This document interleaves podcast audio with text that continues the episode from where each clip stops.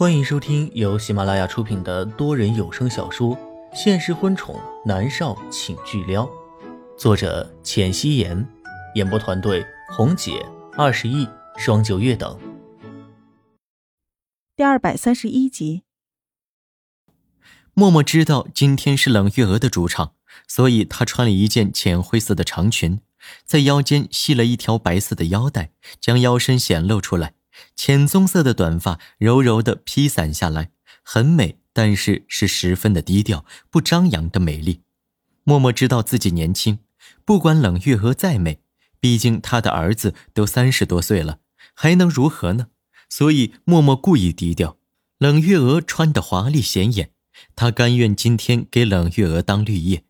但是江晚竹呢？江晚竹穿了一件白色的刺绣长裙。上面绣了一朵开得十分灿烂的牡丹花，绿叶萦绕，艳丽无比。这件衣服依旧是带着复古风的，是十分的适合江晚竹。她长长的头发披散下来，垂在前面，头发乌黑亮丽，十分的抢眼，简直漂亮非常。她一站过来，冷月娥成了绿叶，光彩都被她给抢光了。默默从来都不否认江晚竹是个美人儿而且是女神级别的。要找出几个比她漂亮的，真的是很难。偏偏呢，她又爱打扮出风头，更显得是显眼了。冷月娥心里面本来就不喜欢江晚珠，现在风头又被她给抢光了，她心里面是十分的生气，但是顾及着涵养，脸上带着笑容说道：“这是财务部长江部长的千金。”哦，我听说南部长是和这位的千金订婚了吗？果真是有眼光啊！那贵夫人毫不吝啬的赞美道。冷月娥没说话，江晚竹立刻道：“是，是我。您好，我是江晚竹。”冷月娥有些生气，笑着说道：“吴夫人，不知道你在哪里听来的消息？这些话只是玩笑呢。”南离泽没有未婚妻。冷月娥这么说一点儿都不为过。南离泽和江晚竹订婚，只是两家人口头上的约定，然后对着外面泄露了消息而已。此刻这是正式场合，口头的约定哪能拿到正式场合来说呢？江晚竹被冷月娥当众打了脸，她十分的震惊，脸色白了一下，讪讪一笑，有些下不来台。哦，是这样啊！我也记得南部长没有举办过订婚宴呢。原来外面是以讹传讹，抱歉了，南夫人。贵夫人立刻改口，她淡淡的扫了一眼江晚竹，心里面有了定论。江晚竹想嫁进南家，但是还没有得到南家人的首肯，于是，一开始看江晚竹带着讨好眼神的贵妇名媛，眼神都平淡了些。想着默默才是南夫人承认的儿媳妇，于是和默默寒暄。默默前世作为墨家大小姐，很小的时候跟着母亲参加上流社会的宴会，和人交际，所以她应付的游刃有余的。冷月娥对默默是更满意了。江晚竹十分的尴尬，讪讪的退了回去。冷月娥冷冷的扫了他一眼，回过头拉着默默。亲密的如同母女一般，江晚竹回到座位，气得要死。姐姐，江依依凑了过来。你怎么回来了？你也是南家的儿媳妇啊？凭什么伯母带着莫云熙一个人？江晚竹气得吐血，狠狠地瞪了江依依一眼。她江晚竹什么比不过莫元熙？她长得更漂亮，气质更好，学历更高，更有涵养。江晚竹的唇角带着微笑，那今天和他。江晚竹再次站起身，朝着默默和冷月娥走了过去。默默和冷月娥差不多和来的贵妇名媛都打了招呼。江晚竹这时候走过来了，冷月娥心里面实在是反感他，冷冷的扫了他一眼，要走。江晚竹却亭亭袅袅的站着，扬声说道：“伯母，今天是您的生日。”不如我给您跳个舞祝寿如何？大家聚在一起聊天，本来觉得挺无聊的，听到江晚竹的提议，立刻有人回应了：“南夫人，让江小姐跳一个，让我们开开眼，如何啊？冷月娥见大家起哄，她没办法，只能应下了。她以前怎么没发现这江晚竹这么喜欢抢风头？可真是讨厌。默默的唇角含着浅笑，他挽着冷月娥在沙发上坐下，佣人放了音乐，音乐声响起，江晚竹十分优雅的对着冷月娥鞠了一躬，然后开始跳舞。江晚竹十分了解自己的优势，她自带古典美女的气质，所以跳的是古典舞，长发飘飘，柔美无比，立刻吸引了所有人的目光。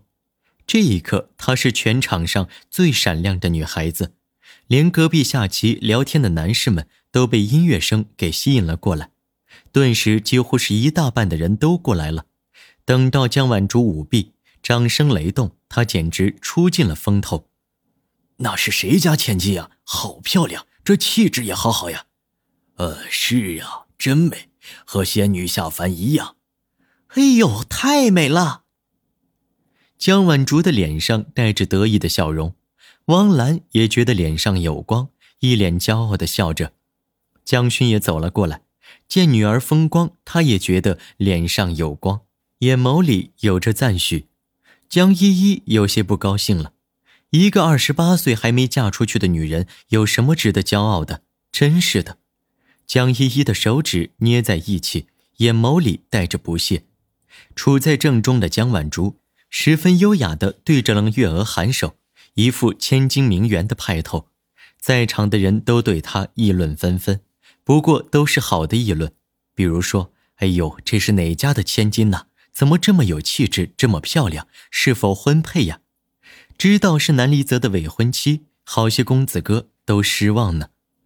冷月娥见大家高兴，她也拍手笑着说道：“婉竹，你跳的可真好，伯母过奖了。”江晚竹一脸的笑容，她看向冷月娥身边神色淡然的默默，笑着说道：“不如让莫小姐也跳一个吧，给伯母您祝寿。”默默原本很悠闲。没想到战火都烧到自己身上来了。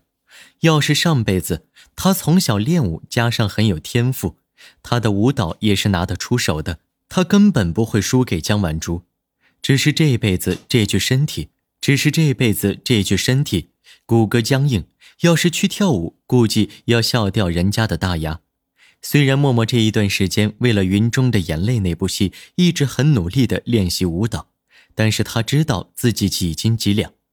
默默从座位上站起身来，有些为难的看了冷月娥一眼。江晚竹跳得那么好，她去跳不是给江晚竹当绿叶吗？不，绿叶都算不上，只能让人笑死了，还能让人嘲笑南离川眼光不好。冷月娥接收到默默的目光，说道：“婉竹，袁熙昨天不小心扭了腰，跳不了了。婉竹，你别强人所难了。”默默感激的看着冷月娥，但是江婉竹并不放过莫元熙，她笑着说道：“我跳舞，莫小姐也跳舞，那的确是没什么意思。古代祝寿流行写一个寿字，不如让莫小姐当场为大家表演书法，如何啊？”